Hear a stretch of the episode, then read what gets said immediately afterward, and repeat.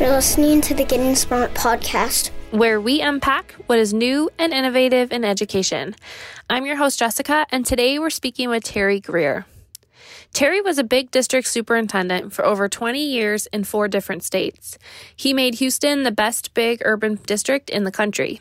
But his most important legacy is that to date, 81 women and men who've worked for him have gone on to lead school districts. He's America's superintendent coach. Listen in as he talks with Tom about hiring and developing talent. Hey, Terry Grier, welcome to the Getting Smart podcast. Hey, Tom, it's my pleasure. Good talking with you. What a treat to have you on. Um, Terry, where, where'd you go to high school? I went to high school in a little community in southeast North Carolina, a little town called Fairmont. And it was small, it was a tobacco town back in the day. It's uh, located really a little closer to South Carolina uh, than anywhere else in North Carolina. It's it's so far back that they pump sunshine in. When I was a kid, we like to say. um, why did you? Why and when did you decide to become a biology teacher? Well, it was interesting. Uh, I can recall being in high school and going with two friends to the uh, guidance counselor's office, and they were going to paid to take the SAT. And as we were um, making the trip and started talking, they were talking about college. And as we got in the counselor's office, I can recall uh, she asking she asked me right in front of the two of them why why was I there, and I said, well, I just just came down with these guys, uh, and she said, well. Uh, they're signing up to take a test to get into college. Uh, I think the military would be a really good option for you. And I had a teacher that was standing there, and he said, uh, "No, he's going to college as well, and uh, here his his fee to take the SAT." And I think it was 20, 25 bucks back then, so long ago. Uh, but that that's how I, I, started thinking about college. My, my, neither of my parents went to college; they both wanted me to go. I ended up going to East Carolina University primarily because uh, went to football camp there as a senior in high school, and that was um, my experience with with college. And I thought, well, okay, and uh, just the story of becoming a, a, teacher and a biology teacher. It's it's a long, twisted story, but it's something I've never regretted. I really enjoyed the classroom and and missed it. Why school administration? When did you decide you wanted to lead a school and then a system Again, that's a funny story. Um, I was uh, not only teaching, I was also coaching and was giving thought, uh, had, had been a successful coach and given thought to the next step in the career. And a, a small college had contacted me about possibility of working as a baseball coach there. And I had started back to school in school administration uh, at the suggestion of the principal of the school. And so I was talking to my advisor about it, and and he they weren't paying baseball coaches much in those days. And I remember him saying to me, "Son, you need to get serious about your future. You can't eat a baseball." and I, I still can see him saying that to me, and he was really serious about it. And a big part of it was the, the principal that we had at the time was a great guy, but we used to go to teachers' meetings and we would sit there while he would read uh, to us for two hours. And I used to think, my goodness, we can all read. And as I watched him in the job, I kept thinking, you know, this is something I know I could do. And that's kind of how it got started. Uh, I enjoyed working with young people, but I also enjoyed working with adults too.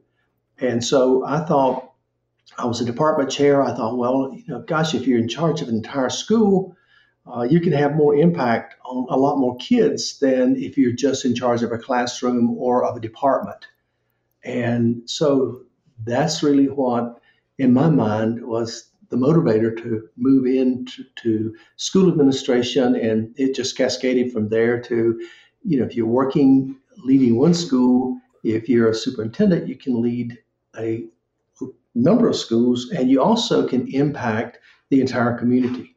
Yeah, isn't that true, Terry? I think we've both early in our lives came to appreciate that um, that a good superintendent can probably do more to change the way a community thinks about itself and its kids and its future than any other job. I can't I can't think of another. It is just and the young men and women I work with and and coach and mentor. Uh, that's the message. That's the message I tell them is you start thinking about what you do uh, as a school superintendent. Don't forget the impact you have on the entire community. I always believe that type of job you did as a, a superintendent, as a district leader, uh, the kind of job you did today has an impact on that community eight years, 10 years, 12 years from now. And yeah. there's no question in my mind that that's true. Terry, uh, you went on to uh, be America's superintendent. Uh, you, you were superintendent in in uh, four big systems for 20 years, a really amazing legacy.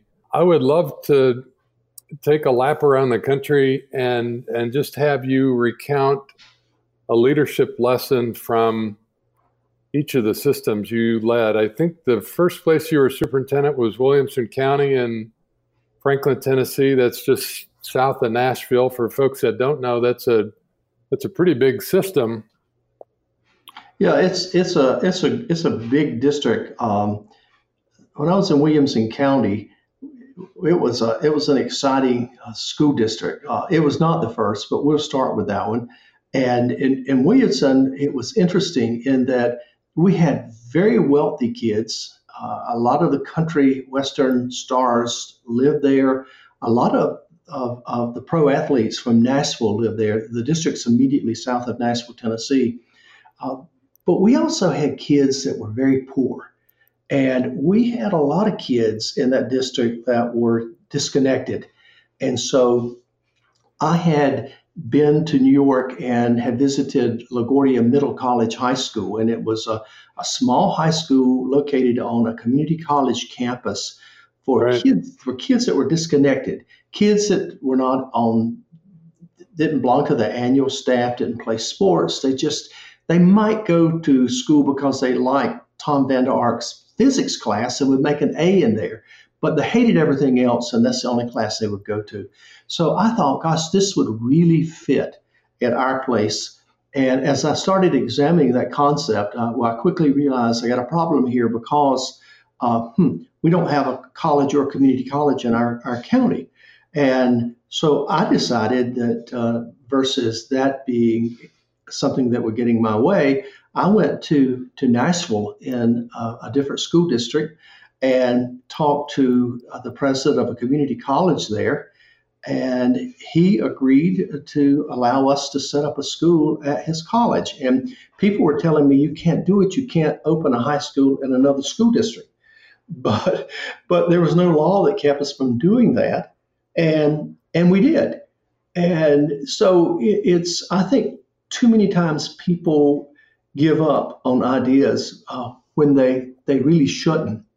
And I can recall going to the school board president at that time and talking with her about wanting to serve these children.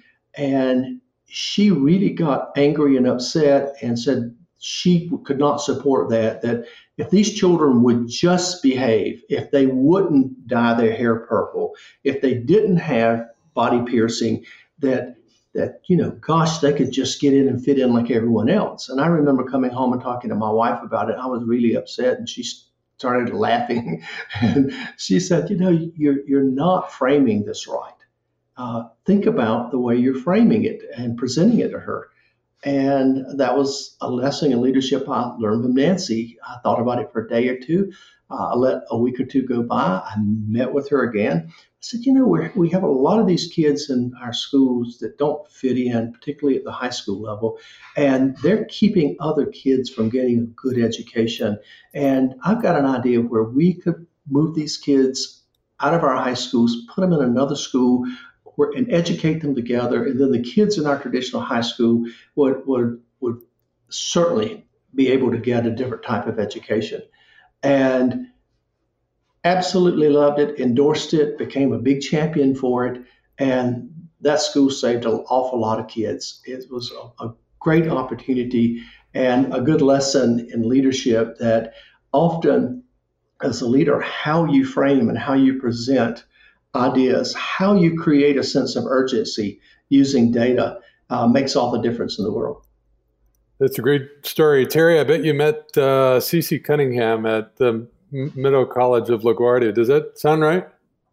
A great friend, a great lady, one of the, the best educators I've ever met. Just a phenomenal, phenomenal leader. Yeah, I met her in the fall of 99, and she was one of the people that really helped invent the early college movement in America. She was prominent in the middle college movement that really started with a grant from the the Ford Foundation. So great story there. It's about visiting other schools, being open to new ideas, um, innovating for equity, uh, being thoughtful about building your case, um, building support for change. Sounds like a lot of those were early lessons. Uh, absolutely, and and I agree with what you just said, Tom. A lot of it is benchmarking, going out and seeing best practices, and and trying to think about how that might fit your situation.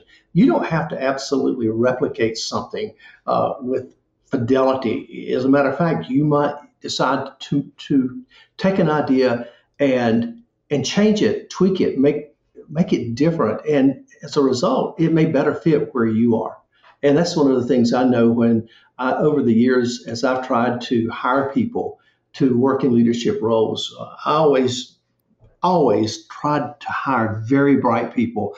I used to laugh and say, you know, gosh, when I got in a room with my team, I, I, wanted I wanted to be the dumbest guy in the room. I wanted everybody else to really be bright, and I also wanted people to be creative because if you if you do see an idea that you think is outstanding, in its present form, it might not quite fit your culture, but these creative, innovative people that uh, also uh, are adaptive, can, can adapt themselves and can adapt different concepts and ideas. Uh, that's the ticket. That's who you hire. And I've, I've always said as a superintendent, I never I, I, believe this. I never wanted to hire anyone and never hired anyone that was a direct report that did not have the ability to become a superintendent one day. We're going to come back to that in just a minute, but you you had the chance to move from uh, Tennessee back to North Carolina, and you took over Guilford County. You were there from 2000 to 2008. What what was your big takeaway from Guilford? Uh, Guilford, uh, it was interesting. We started that little middle college in um, in Tennessee, in, in a different school district in in Nashville, and when I came to Guilford County, I remember during the interview, I asked the Board of Education what was their top priority. And it was a it was a big board, Tom. It had 11 board members, but I was very surprised at how quick they just jumped on dropout rate. I mean, that it was almost it was like a unanimous chorus of the board dropout rate. And I said, well, okay. Um, I've been looking at some data that was a concern of mine, to be frank with you, because your dropout is, rate is quite quite large. Let me ask you a question: What percent what percent of your budget do you have dedicated for anything that would resemble uh, dropout awareness, dropout prevention, uh, dropout remediation? What, what what are you doing to address this issue? Uh, and it could be, I mean, it, we could tie it right back to third grade reading, kindergarten through first grade attendance. I mean, anything, any strategy, and and they did not know. And so as we looked, it was less than one tenth of one percent of our budget. So one of the things that that I learned uh, as a leader is when you identify issues or problems, uh, you've got to make sure that your resources are aligned to help you have the what you need to address that problem.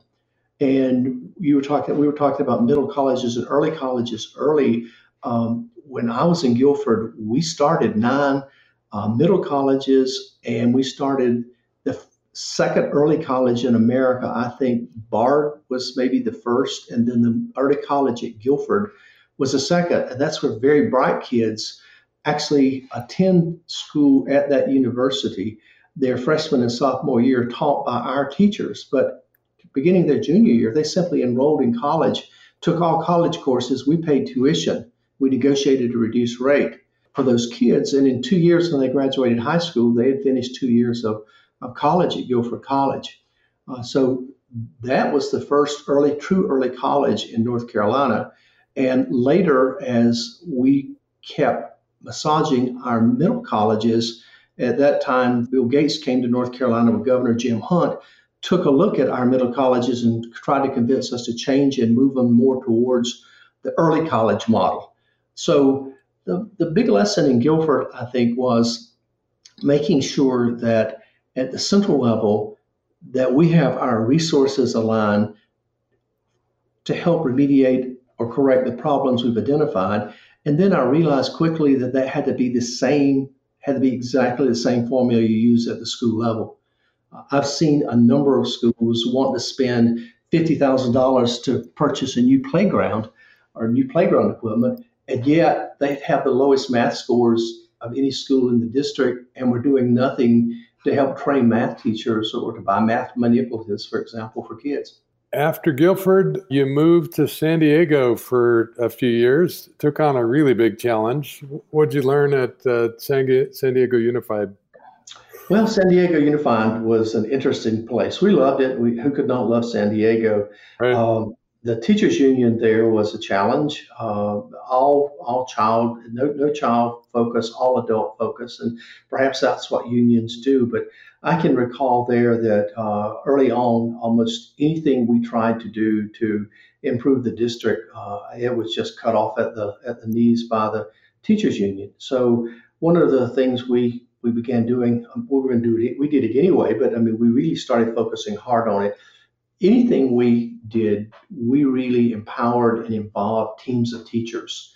And so when we got ready to make a presentation to the board, it was not me or a member of my cabinet or a principal making the presentation. It was a small group of teachers.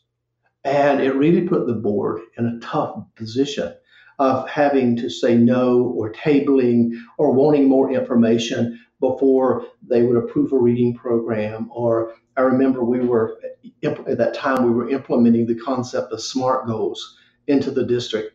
And it really had a huge impact on the, the school system. I remember when we run when we won the, the Broad Prize while I was at Houston, um, San Diego was also in that final group of, of four districts.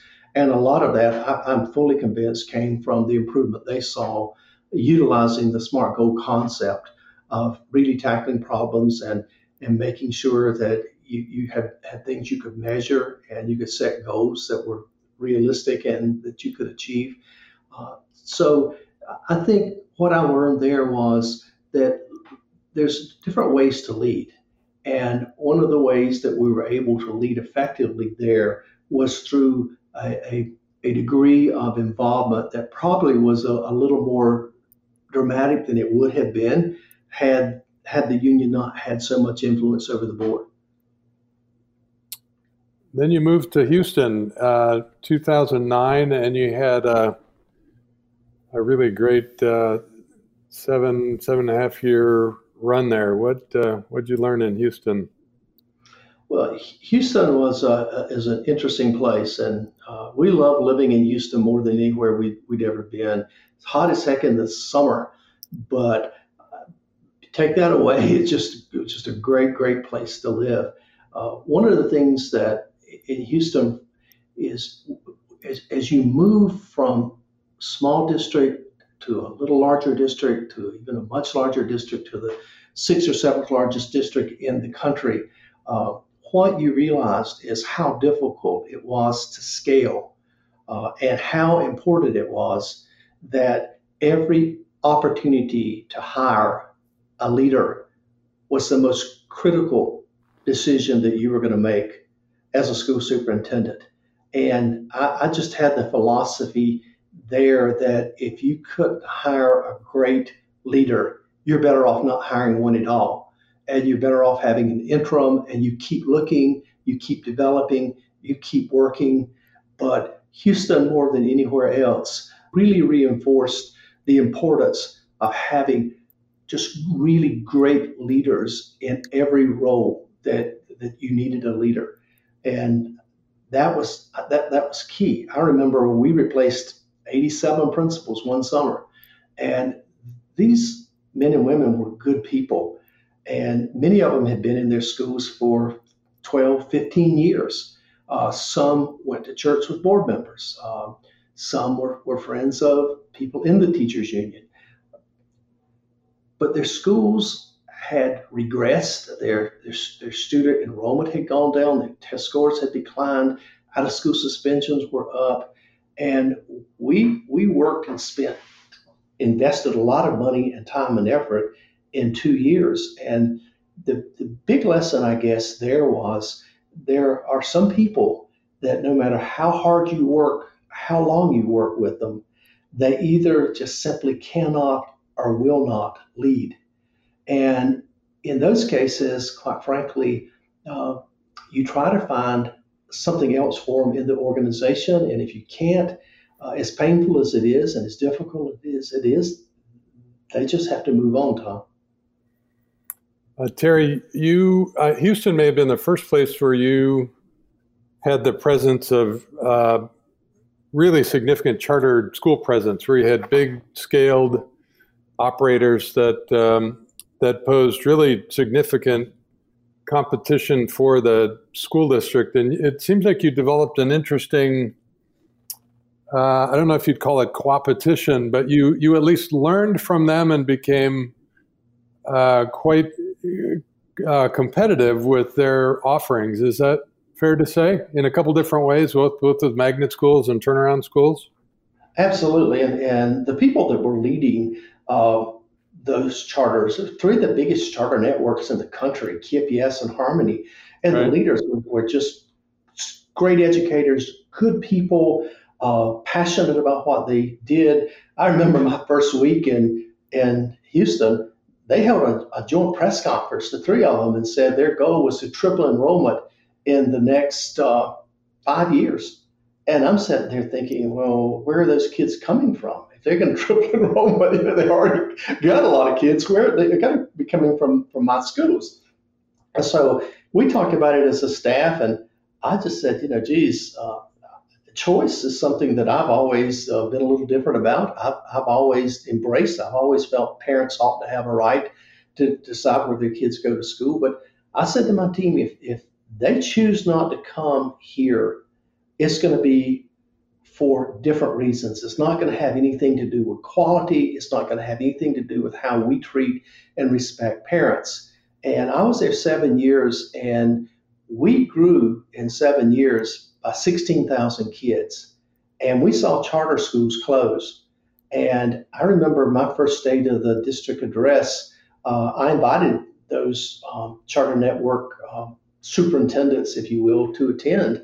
And basically, I, I told the entire audience of over 2,500 people, I said they had a they had a press conference. Uh, they're all here. They said they were going to increase size. Uh, they were going to triple the, their size in in five years. And what I'd say is, guys, just put your helmets on and buckle your chin strap because the game's on. And we created a, a, a portfolio of options for uh, parents and children, I think, that rivaled any in the country. We went from having three partial dual language schools to having over 59 dual language schools in our district.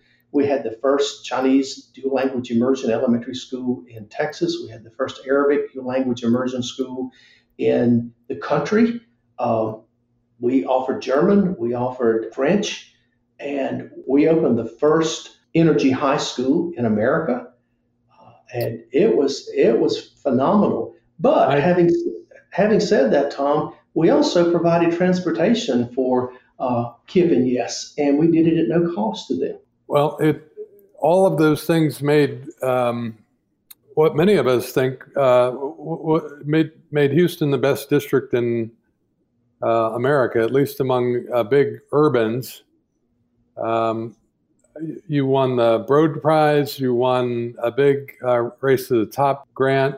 The track record is really remarkable, and it it makes it really ironic and unfortunate in some ways that we're talking today when the state uh, just took over the district uh, just three years after you left. And I guess it's sad to see. Um, maybe it just illustrates the importance of quality, ethical leadership, and and in its absence, how quickly uh, situations can devolve. Right. Very sad day in uh, Houston today.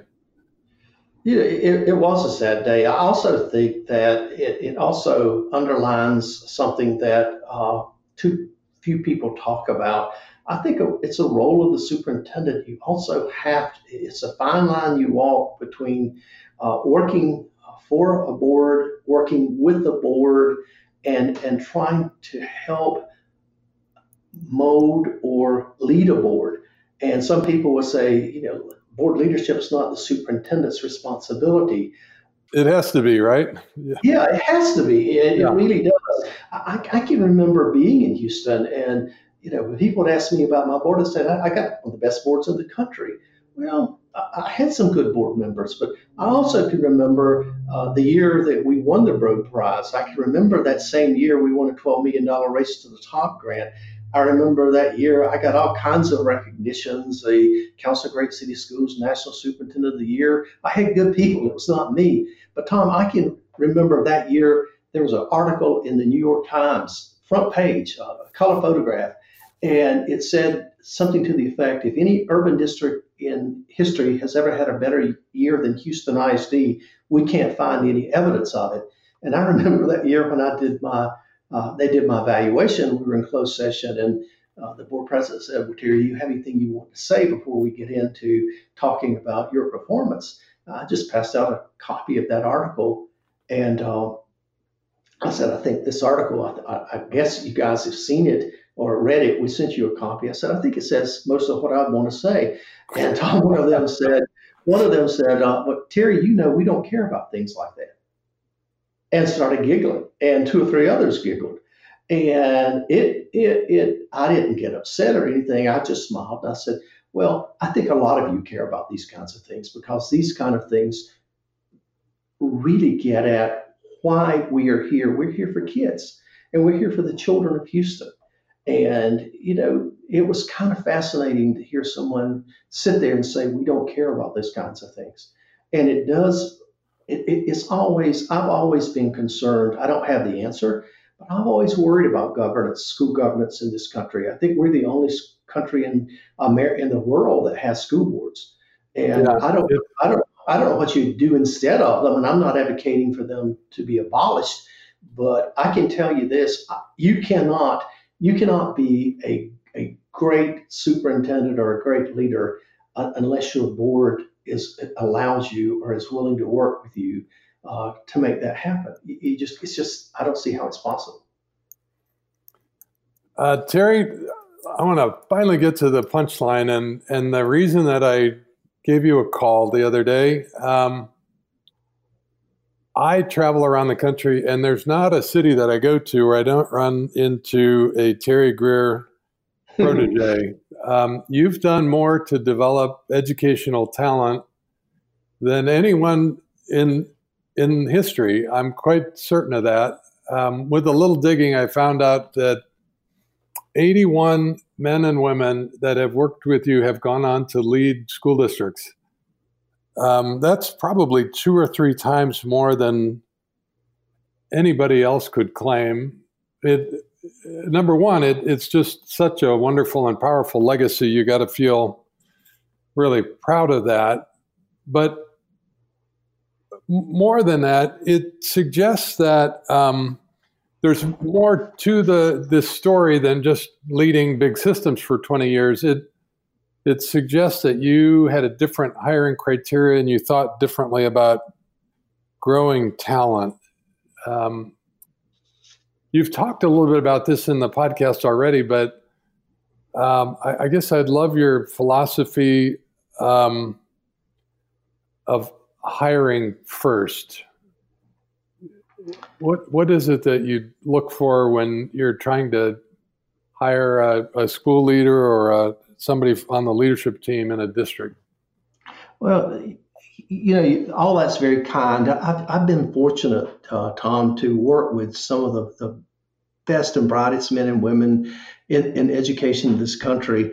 Um, you know, I've I've always thought when you you look at hiring people, uh, we've talked a little bit about this uh, before, but I've always wanted, I've always tried to find unusually gifted people, talented people, and I've I've always been open to to thinking a little outside of the box. I can remember like yesterday when I was in San Diego and um, we were looking for a chief information technology officer. And um, a real good friend of mine uh, there, Matt Spathis, who's in the business community there, uh, Matt was way ahead of his time from a technology perspective. And we, I was talking with him and brainstorming with him about uh, people that we needed to look at. And we started interviewing people and talking to people. And then this person came uh, uh, to our attention that had been the, the IT guy in a smaller district outside of San Diego, Lemon Grove ISD, and his name was Daryl Gase.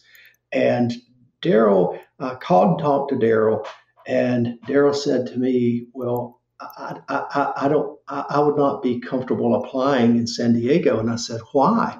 He said, "Well, I wouldn't, I wouldn't want to embarrass you." And I said, "Why? What are you talking about?" He said, "Well, I only have a high school degree." And I said, well, that's all. That's all that uh, Bill Gates and Steve Jobs and a lot of other people in IT have is high school degrees. They didn't graduate from college. Why is that an issue and a problem? And it didn't bother me at all because of his skill set, his talent. Um, I remember remember in Houston ISD uh, promoting Rick Cruz from a fifth grade teacher to an assistant superintendent for college completion.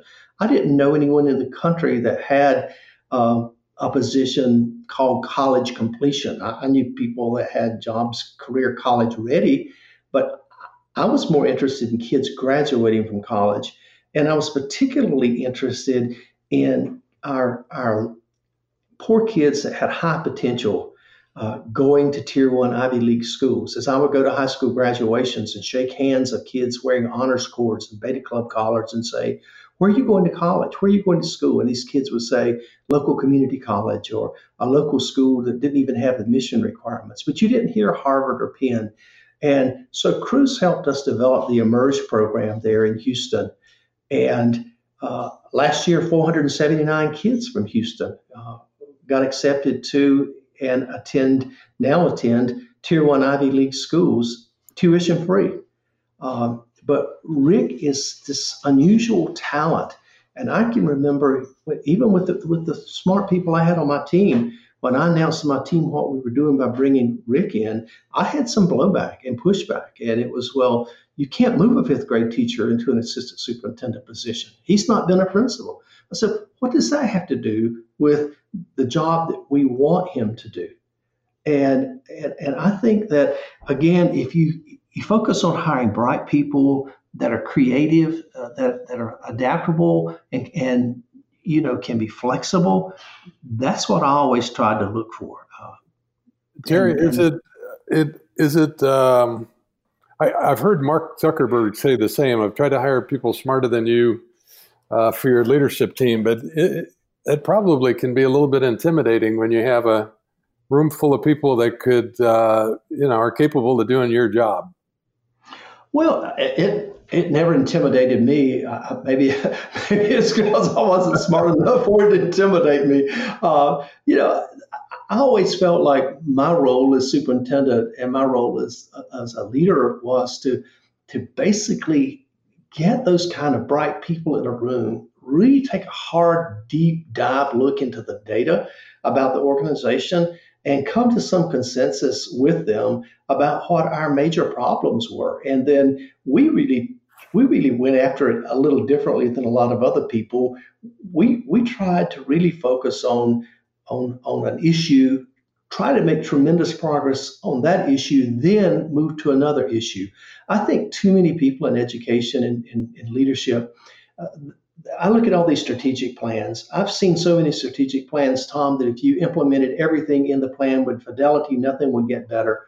And th- they have 900 different strategies. And what you see is that every school board member, every community group, they have one pet project in a strategic plan.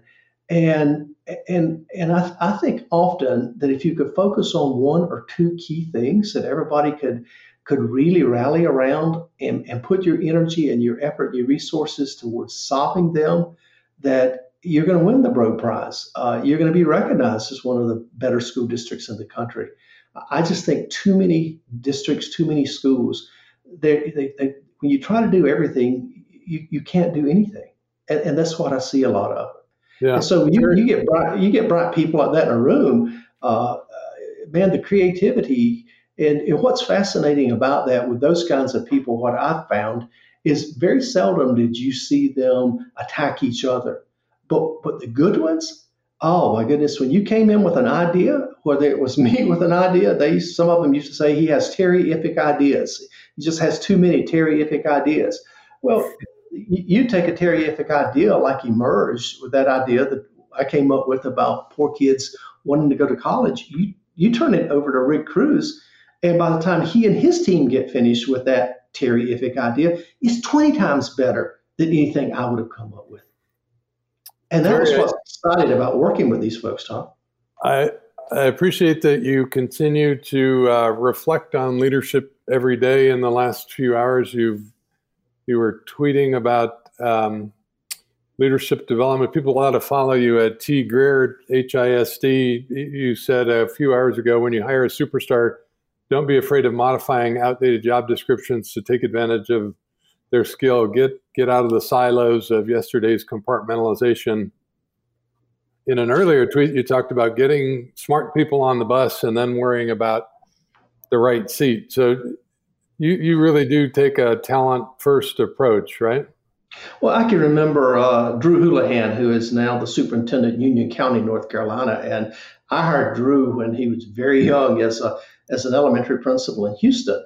And after his second year there, I mean, you knew, I knew after the first year that he was an unusual talent and brought him into the central office. And I think I put him in a different chief officer role each year for three years uh, because I knew, I just knew where he had the potential to go. And I remember when he was a, a chief HR officer, uh, we were opening a, a new uh, school. We basically we were repurposing a school. It was just, it was in the historic White Ward in Houston. It was Ryan Middle School, and it was a school that had at one time 1,200 kids, and it was down to 288. And I had Drew quietly working with Baylor College of Medicine for an entire year with doctors and professors, and they were developing a curriculum for a college prep uh, medical careers middle school. And he was doing that while he was chief HR officer. And he was wearing two or three different hats. And that school now is, is full of students. It's one of the best choice schools in the country. And it, kids take a, a Latin sixth, seventh, and eighth grade. Eighth graders take high school biology and algebra one. It's a Title One school. Uh, it's a phenomenal success. But Drew was the one that led that effort. Uh, another person that very similar to that was Rodney Watson, who's the superintendent now in Spring ISD. And I could sit here and I could I just could keep naming off uh, person by person, district by district, where you know they might have a role. Uh, Drew might one year have been the chief academic officer for the district, but he was also involved in, in, other things. And so I think leaders that if you just go in and have departments and they get to be waist deep in, in silos, you don't take advantage of your talent. Uh, we used something, a concept that uh, Xerox used to use year ago. Tom, I know you, you've, you've used it, project teams. And we would have cross functional people coming in from different departments working on a particular project that we were trying to solve or a program that we were trying to implement. And often what we found was someone out of a totally different department would come up with a concept, an idea that no one else had thought about that, that really made a lot of sense and was the key to our success. All right, Terry, last last thought for this morning. Um, of the 81 people that um, that you helped to develop who have gone on to lead systems, many of them are women and people of color. Uh, you must be proud of the, the equity um, progress that you have helped to create. It, it's really exciting to see such a diverse group of people that have come out of uh, places like Houston and San Diego and Guilford you know, Tom, I, as I said earlier, I was was lucky to be able to work with so many bright people, and during a long career, when you're around a lot of bright people that are are so gifted, you get recognized and you receive honors and awards. Um, quite frankly, sometimes I think undeservingly. Uh, it was more about what the teachers in the district did, what the principals did. Um, that was the Broad Prize, but I, I guess I'm probably uh, um, more proud of that than anything else that I was associated with during my time in education. Um, you know, school districts like Houston, where we were 92% non white, kids in that district need to have leaders that look like them, that talk like them, that they can relate to. They need to have models of, of success.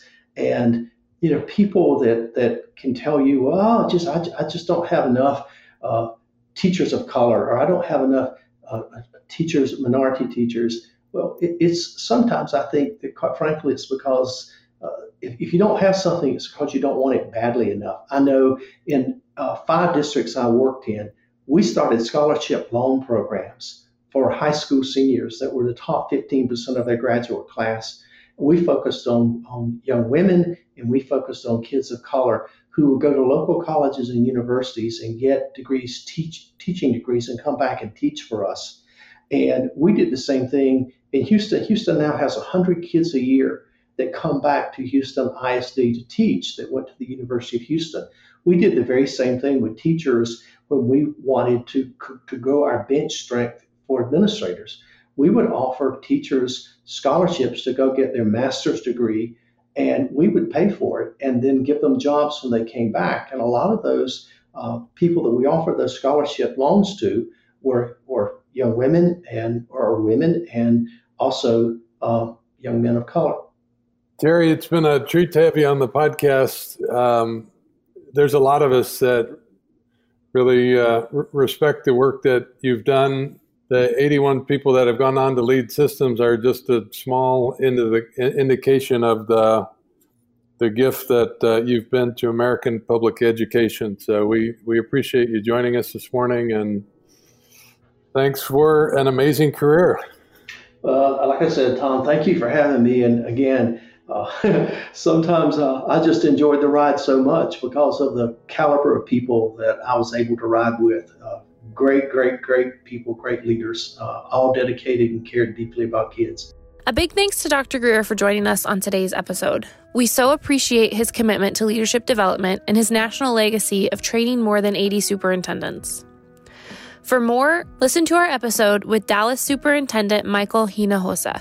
We've got it linked in the show notes and on the blog. And before you go, don't forget to leave us a rating and hit subscribe. We love reading your feedback, and you don't want to miss out on any future episode. That's it for today, listeners. Thanks for tuning in. For the Getting Smart podcast, this is Jessica signing off.